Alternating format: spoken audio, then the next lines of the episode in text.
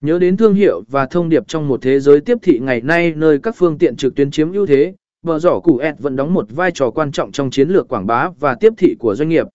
Sự kết hợp giữa thế giới vật thể và kỹ thuật số tạo ra một chiến lược toàn diện, giúp doanh nghiệp kết nối với khách hàng một cách sâu sắc và linh hoạt hai.